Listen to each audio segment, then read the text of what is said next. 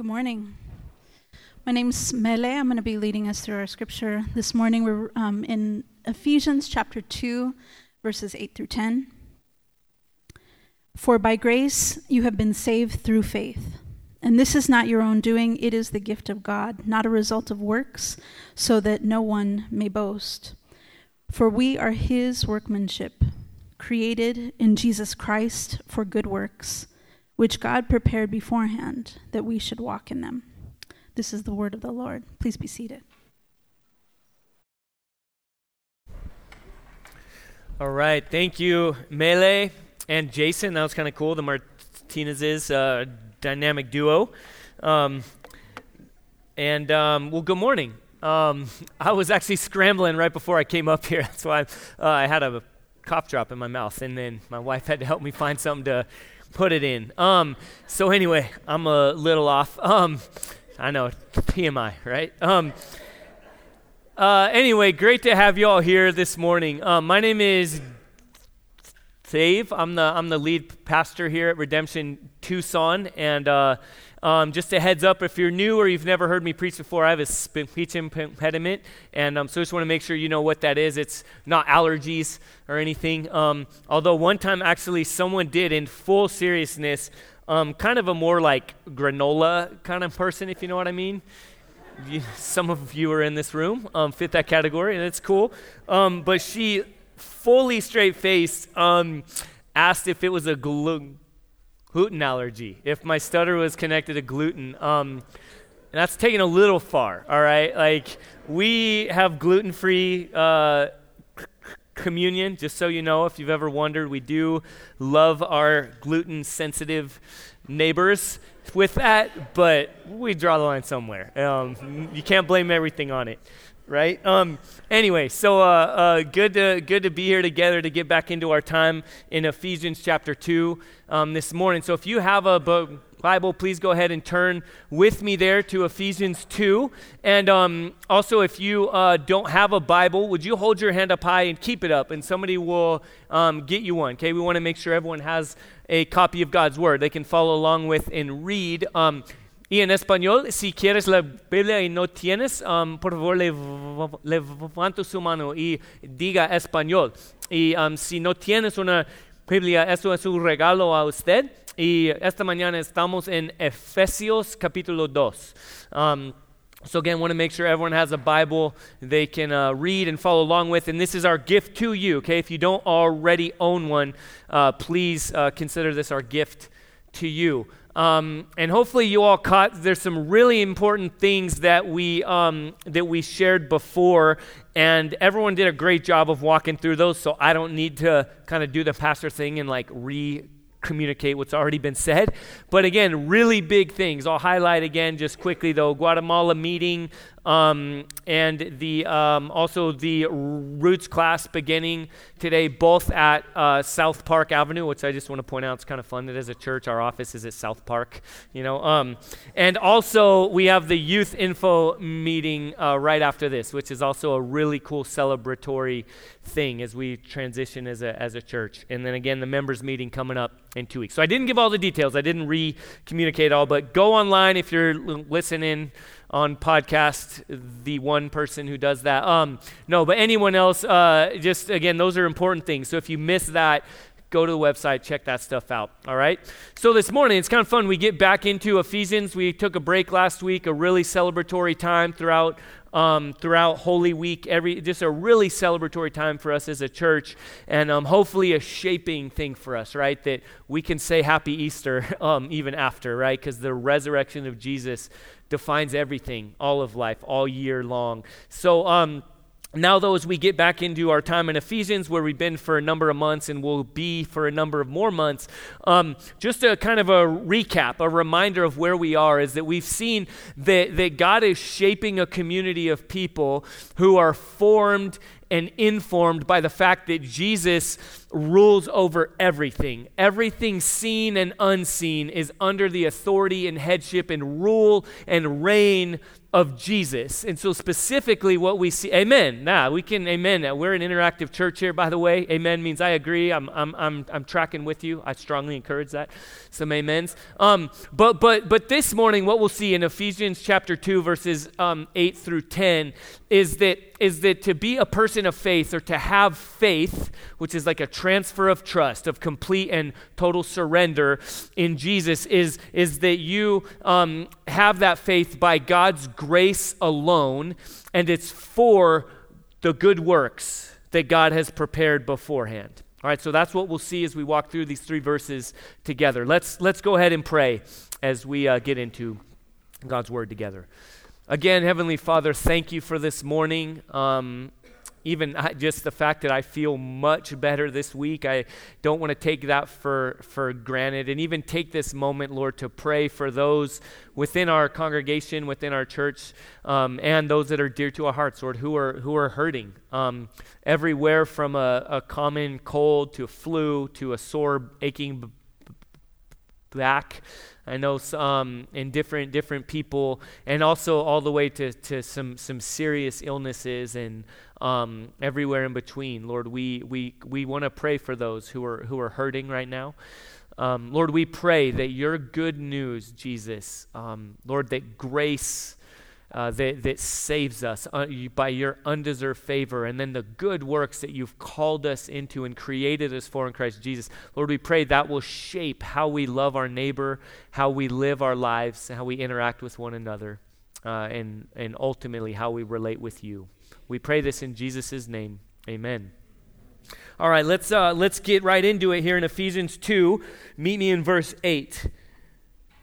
For by grace you have been saved through faith, and this is not your own doing, it is the gift of God. For by grace you have been saved through faith. This is really important to understand the origin of our faith. Again, if you're a person of faith in here, if you have a relationship with God through faith in Jesus, um, it's been kind of phrased, there are three little, three kind of points you can understand that, that it is by grace alone, through faith alone, in Jesus Christ alone. And there's actually two more, um, according to the, the scriptures alone. But but those three, just to really understand that, that, that by God's grace, his undeserved favor, um, through faith, a transfer of trust from self to, to Christ, um, and through Christ alone. And, and and yet often how we live our lives is we don't we don't tap back into the origin, the very beginning. And so these three verses verses that we read here together is to is to drill into our hearts and into our community that what it means to be a Christian is that we are all here recipients of God's initiative, of God's movement, of God's activity in our lives, that this is something that he has done. Again, grace is a really like multifaceted word. Sometimes you hear little phrases, which is um, it, grace is God giving what you and I don't deserve, and then mercy is God um, are not giving you what you do deserve, and these different things. But but honestly, that can be helpful to understand these things, but they're in the Hebrew, as is often the case, they're and the Greek, they're really bigger, fuller words than we could just limit down to like a little, uh, a sentence. Okay, that grace in, in um, some, one, one pastor actually described it, and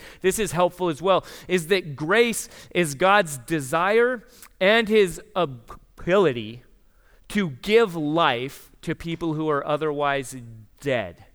Okay, so again, that's where you can see where just a, a neat little sentence doesn't fully get that idea that it's not only God's disposition, his desire to give life, but it's also his ability to make good, to deliver on what he sets out to do. And so, so grace is God saying, my people, my creation, have turned away from me, okay? That God created us to reflect him, to have relationship with him, to have all of life flow out of who he is and his character. And then the result of sin, turning away from him, as we're told in Romans, the wages of sin, or the consequent, is death.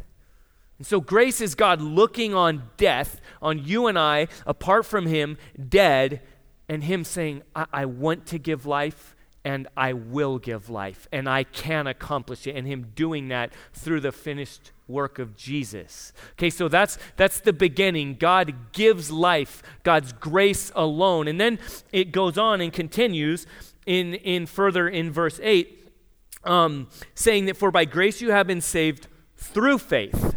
Okay, so grace comes through faith. But then there's this next part that really informs both the grace and the faith. It says, and this is not your own doing.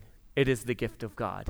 And the this is, and I don't want to get into all, and I don't even want to pretend like I understand Greek more than I actually do. But as I've really dug into it and read into it and read really smart people who do know Greek, um, and I know how to read those people, so that's kind of where I fall into it. But but but in, in being able to understand the the points is that is that is that that word and this is is referring both to the grace and the faith. And and a lot of really smart, godly people have kind of argued over that for thousands of years.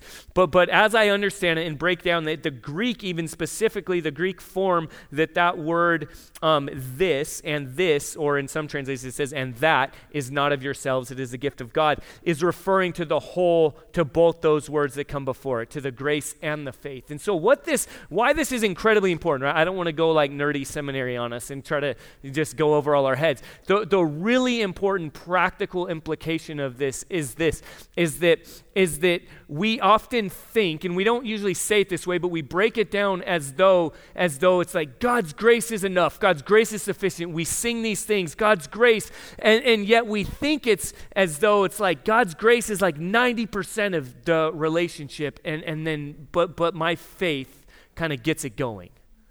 Right? And we've talked about this, and there are deep theological implications here, which we could talk elsewhere and dive into, and it's why it's important to really press into some of these things. But again, for our sake here, even the origin of our faith is a gift of God, not by works, not something that we bring to the table. And what's important is that, as we'll get into in a moment, is because as we now take our faith and live from there on out, often it comes back. Our tendency, as we've been told, is navel gazers, right? Like navel, to like look at ourselves, to turn our eyes away from God and at ourselves. And that's where sin entered into the world. And our tendency, even after putting our, our faith in Jesus, is now to go and to continue to, to look uh, uh, back at ourselves, to focus back on us. And the tendency is to think, well, if my faith, if faith was my doing, if I mustered it up and started this relationship with God, and then his grace kind of took it from there, at some point maybe I wander away from his grace and it comes back to me. And and so this Christian life, this this this fight with sin that I've struggled with for so long, this this you know character issue or this relationship that's so difficult, it, we start to think back to, well, I just need to strong arm it. I need to grit my teeth. I need to pull myself up by my bootstraps and continue to get through it. But going back to the very beginning of our faith is to understand, hear me now, look at me, is it never started with you and your effort. It's not ninety percent grace. It's one hundred percent God stepping in and doing what you and I could never do on our own. Amen? And that is incredibly good news and incredibly helpful, because now further down the road, it means we look back and we remember, oh yeah, this started with God. It, as one author, Tim Keller, says, the gospel, or God's activity, God's work, is not the A B Cs of the Christian faith, but the A to Z. Okay, or, or he also paints this really helpful picture of like the hub of a wheel. It's not like the first couple of steps on a staircase, but instead God's grace, God's activity, God's initiative, God's oversight of our faith in him is the very center that you could never take away, right? You never get away from it. Okay, so God's grace stepping in, his undeserved favor, his initiative, his activity is the origin, the foundation, and the sustaining hope of our faith. And then in verse nine, it continues on there where we see this further fleshed out.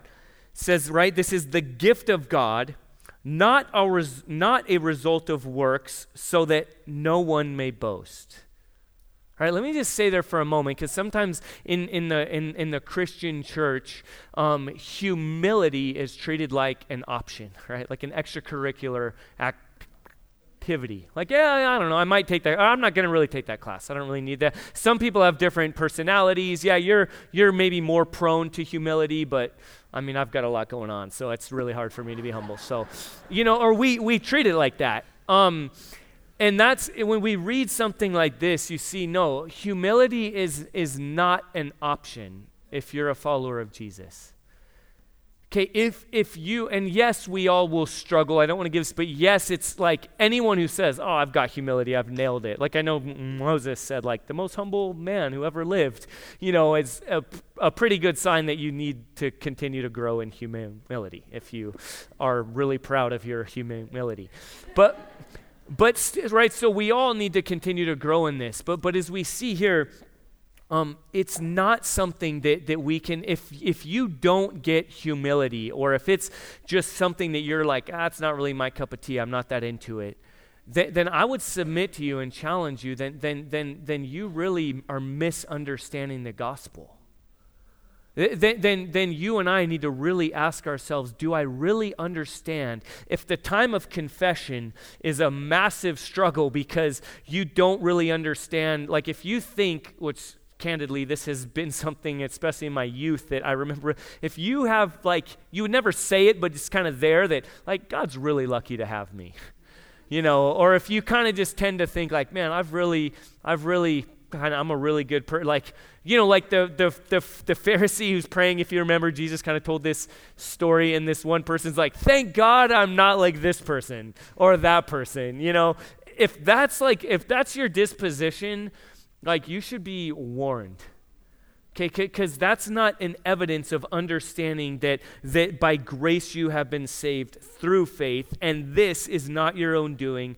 It is the gift of God, not a result of works, so that no one may boast. Okay, so so I, I pray that the, the Spirit would actually lead us as a people, that, that we as Redemption Tucson, and that His church in general, God's people, that the first word, right, that when you hear, often you'll hear people say, oh, hypocrite is the first word that comes to mind when they think Christians. And let's be honest, sadly, like, we've earned that in a lot of cases in our own lives, and certainly historically throughout church history, that's been the case, right? Oppressing the most vulnerable and marginalized, and in so many cases the church has been been been proponents of of that, of a lack of humility. We need to repent of that and acknowledge that, and, and, and Lord willing, grow as His people in in being the first to be humble. Now, that doesn't mean that we don't stand on the truth, that we don't, you know, say, no, this is what God's word says. We're told that, that the gospel, the good news of Jesus, the cross, will be a stumbling block to some and will be offensive to others. And that's true too, okay? We, we need to not just go to, like, oh, let us all get along. I don't want to hurt anyone's feelings. There are times when the good news of Jesus, the cross, we will be called to stand on truth, and, and that will be offensive to some. Okay, we need to understand that, but but we need to not, like, help people in turning away from from and turning their ears off to the gospel because we're really offensive, and, and our lack of humility is probably the biggest um, reason for that in a lot of cases. And then it continues on now in verse ten, and there's a massive, massive transition here. And let me just acknowledge that a lot of us tend to stop at verses eight and nine. In fact, probably even many in this room I know could probably just recite Ephesians chapter two, verses eight and nine. Just, it rolls right off the tongue. And then we're like, oh yeah, and there's this other part, verse ten, and kind of maybe like kind of fade out. What'd you say? What are, you know, and, and, and, and I think that's incredibly important, and it's reflective of this struggle, as I talked about. A lot of times we talk about grace, right, only in terms of kind of intellectual, philosophical, um, and if some of you guys know these words, justification language of God's grace reconciles me to God, I get forgiven, right? It's some to be kind of trite, like a get out of hell free card, or God's grace, His undeserved favor, is saying, okay, now you go from being an um, a, an agent of wrath or a recipient of God's judgment through faith in Jesus. Now you're no longer that. Now you're forgiven, and that's grace. And we just think about it up there, or again, we think of it as the A B Cs, and then we graduate from that, and we move on, and we fail to see the direct relationship with our everyday lives. which is the fact that, okay, cliffhanger, right? Pick up now in verse ten. This is, not, or verse nine, not a result of works so that no one may boast. Verse ten, for we are his workmanship, created in Christ Jesus for good works, which God prepared beforehand that we should walk in them. All right, anytime you come up with a for, a therefore, any kind of, you need to understand, well, what's, there's got to be a connection point here. There's got to be a relationship. And the fact is this, okay, that they, they, it is that you are a Christian, you have life, you've gone from death to life by God's grace alone, right? We've hopefully established that and drilled that in. And it's in order that we can now walk in the good works that God has created us for in Christ Jesus to live out in our everyday lives.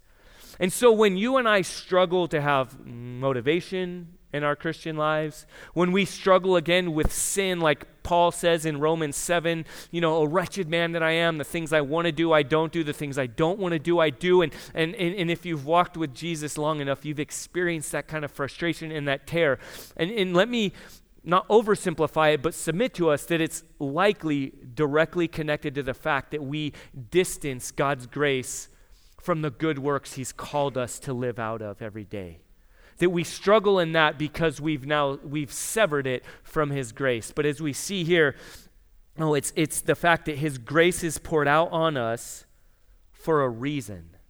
And it's so that we might live out the good works that he has created us, right? Look for there in the second part of verse ten, created in Christ Jesus for good works, for we are his workmanship. How often do you think of your Christian life, your Christian faith, as being the fact that God, right, we, that God created you anew in Christ Jesus with a purpose, right? If you were to see an animal that was created to do something not living out that function, right? Or or or a plant, right? Say you saw whatever, an, an, an apple tree with like, you know, I don't know, I know nothing about agriculture, so I'm in Elliot, help, no. You know, an apple tree with like, I don't know, figs, there you go. Or something even, I don't know, with like asparagus or something that grows out of the ground and is now like dangling from a tree. It'd be like, what are you doing? You know, that's not, A, you, that wouldn't happen, right? I know science, like that's not going to just happen. But still, like, just just kind of further helped the stereotype of Christians knowing nothing about science. But uh, it's not all of us. We have a science professor in the room and others. Um, but but but in all in all seriousness, but that's like, right, God created things with a purpose. In the very beginning, the, the sun rising, right, the sun setting, the stars that are in the sky that for thousands of years have given people direction on where to go, and the depths of the sea and all the animal life and the plant life and all these different things, right, with their form and function, which ultimately is to reflect God's glory, his power, his creativity, his splendor, all these things. And then we talked about when sin entered in, that, that was distortion, and it affected even the whole created order, the whole created world. That's why, right, like plants will sprout up and die, and, and there's and we work them, and it's hard, and, and it's difficult, and all this stuff. Well, all that same idea that we can appreciate with the creation, we need to now apply to our lives, right? How we live, how we relate with others, how we how we go through everyday life, every kind of relationship, every kind of function, is understanding that if you have faith in Jesus, it's not just an intellectual assent and kind of a, a, a kind of courtroom transfer. There's, there's a purpose. There's a created design, and it's so that you and I can live as God's workmanship. Okay, to reflect his glory. Let's let's go back to where we were a couple of weeks ago in verses five through seven of chapter two, and we'll have it up here on the screen, um, because it it, it really kind of paints this picture really well. So we'll just let God's word illustrate itself. Okay, verse five. Even when we were dead in our trespasses, God made us alive together with Christ. for by grace you have been saved, and raised us up with him, and seated us with him in the heavenly places in Christ Jesus. And then there again, there's a, a connecting word there in verse seven.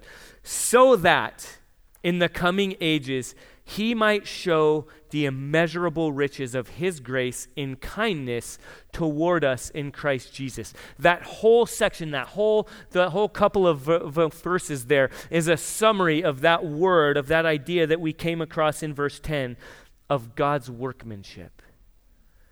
Okay, again, understand, like think of yourself as God's created purpose, God's created plan, given to you, intricately designed, so that now you can be his workmanship, so that your obedience, okay, look at me, your your fight against sin, your your growth in loving your neighbor who otherwise would be really difficult to love, okay, your your relationship with your spouse, with your kids, doing the right thing when no one's looking, right? How you go about your job, how you treat your employees. As an employee, how you relate with your employer even when he or she doesn't deserve your respect or your honor.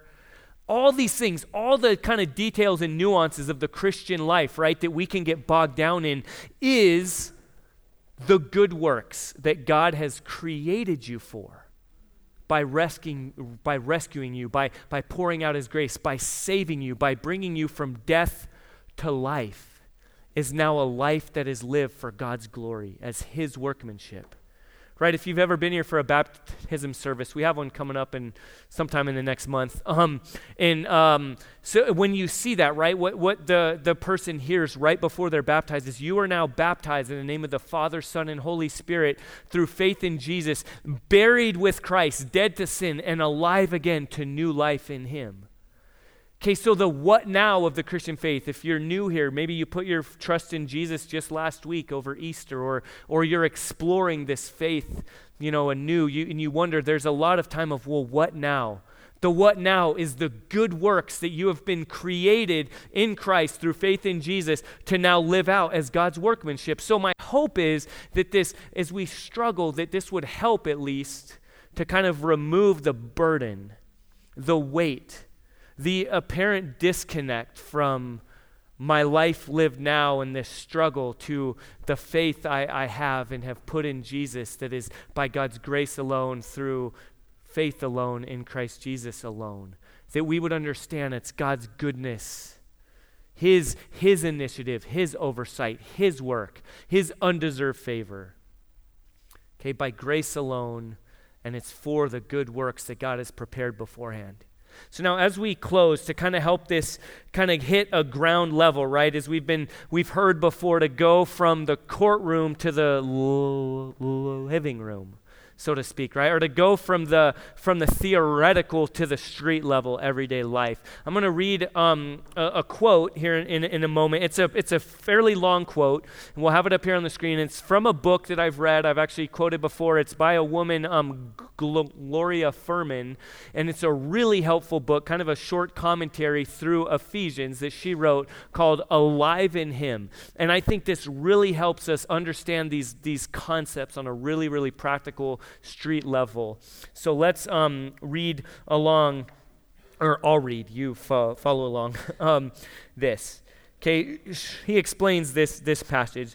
By grace through faith we are saved, and by, gra- by grace through faith we walk in the good works God has prepared for us. The dark ways we followed and the death in which we lived are exchanged with this, walking in light and good works that point to the fact that we are living out the reality of being saved by grace through faith. Through the gospel, hearts of flesh replace hearts of stone as ancient prophecies come true. When God calls together his people, he says he, and then this is quoting Ezekiel, he says he will give them one heart. And so that even helps us understand it's not just individuals, but a whole community of people. Okay, he will give them one heart, and a new spirit I will put within them. I will remove the heart of stone from their flesh and give them a heart of flesh, that they may walk in my statutes and keep my rules and obey them. And they shall be my people, and I will be their God. How is it that former children of wrath could walk in a manner pleasing to the Lord? Okay, that's a massive question. How could we go, again, apart from apart from God, and this is sometimes not a popular idea, and this is one of those examples of of, of our faith being a stumbling block or being offensive. Apart from the, the initiative and work and accomplished work, life, death, and resurrection of Jesus, we are dead. Okay, we hammered on that a couple weeks ago. We are dead. And so she asked this question, how is it? And we need to sit there for a moment. How could we go from being children of wrath to now walking in a manner that is pleasing to the Lord? That's a massive, a weighty question. And she goes on to say, what the Lord requires of us, okay, walking in a manner that is pleasing to him, to humbly walk in his ways, he supplies. Remembering our resurrected status in Christ is both the foundation and the assurance of our fragile hearts, of what we need when we feel we are powerless to please the Lord in our obedience to him. Okay, let me just read that to make sure we really get it again here. What the Lord requires of us to humbly walk in his ways, he supplies. Remembering our resurrected status in Christ. So right when we stand, we have our time of confession, and then we stand in the assurance of grace. That's weekly, the rhythm, time and time again, week in and week out, remembering we have sinned and offended a holy and righteous God. Okay, we don't just take that lightly. We sit, sometimes even awkwardly long, in that confession. And then we stand, remembering our resurrected identity, our resurrected status in Christ. It is both the foundation, okay, on which everything is built, the, the foundation that everything else in your faith, in your life is built upon, okay, your resurrected status in Christ, and the assurance of our fragile hearts. Okay, it's okay, like take a deep breath and recognize you're not the only one. If you feel the fragility of your own heart, if you've, you're a youth, you're a student, and you feel like, man, I keep going back into what these friends that I know aren't good for me. I know that that mimicking these things, these practices, entering into this gossip or this this way of life that I know my parents raised me differently. I know I, I, I it's it, I'm called to be a different person than this, but I keep going back week in and week out, or day in and day out, and maybe like I was when you were, you know, when you're in junior high or high school. I remember times praying. My big thing I've shared before was like cussing. I had the worst mouth. I was a little, I was a small kid, and I cussed like a sailor. It was probably a terrible sight for people to see. And I remember, like, honestly, as I was growing in my faith, I was already a Christian, and like really struggled with cussing for like ten years after, so it's not always quick. And I remember at night, like like strong, just praying and even being like, God, tomorrow's going to be different on the on the fo- football field or in the hallway or whatever. It's not going to, you know, I'm not going to do it tomorrow. And then and then I remember just it coming out or whatever. Or sometimes there'd be that wrestle in that match and being so broken and struggling with, again, like Paul, this sin which so easily ensnares me. And I would feel that weight. And, and so the encouragement here, as you again look at this again, the assurance of our fragile hearts, what we need when we feel we are powerless to please the Lord and our obedience to him, is our new resurrected status in Christ. It's the foundation and the motivation. Okay, so as we now prepare to respond to this good news of Jesus, as we come forward, we take communion, as we sing songs about his good work and what he's done, okay, think about ways in your life that you've struggled to have motivation, ways that you felt powerless and helpless, and you've struggled to connect the dots for this life you're seeking and longing to live in obedience, the good works that God has called you into and created you for. Well, how do you do it? You remember God's grace. You go back to the very beginning of your faith. For it is by grace alone, through faith in Jesus alone, not by your works, even your faith, right, that you bring in to the relationship, even that is a gift of God that he's poured out on you. So as we close, let us remember individually and communally that we are saved, we are called out, we are rescued by God's grace alone for good works that he has created us in Christ Jesus to walk out as he prepared for us beforehand. That's good news, amen? Let's respond to our good and gracious God. Again, Heavenly Father, thank you for the good news of Jesus. Lord, again, it's not the A B Cs, but the A to Z. If there's anyone in here who's wondered what this Christian life looks like, who maybe feels like my own fa- father has shared before, like can't fathom, you don't know what I've done, you don't know where I'm coming out of, how could God just simply forgive me? How could I go from being a child of wrath to now walking in obedience according to the good works God has called me to? How do I do that? God, we have to look no further, and we can never stop wondering and looking at the glory of Jesus. His grace, his death on the cross, his victorious resurrection. Lord, that through him and him alone now, we experience your grace and we have hope to live out the life you've called us into. Lord, I pray that we would respond to you now and that we would walk away from here incredibly encouraged and empowered by this good news of Jesus. In his name we pray. Amen.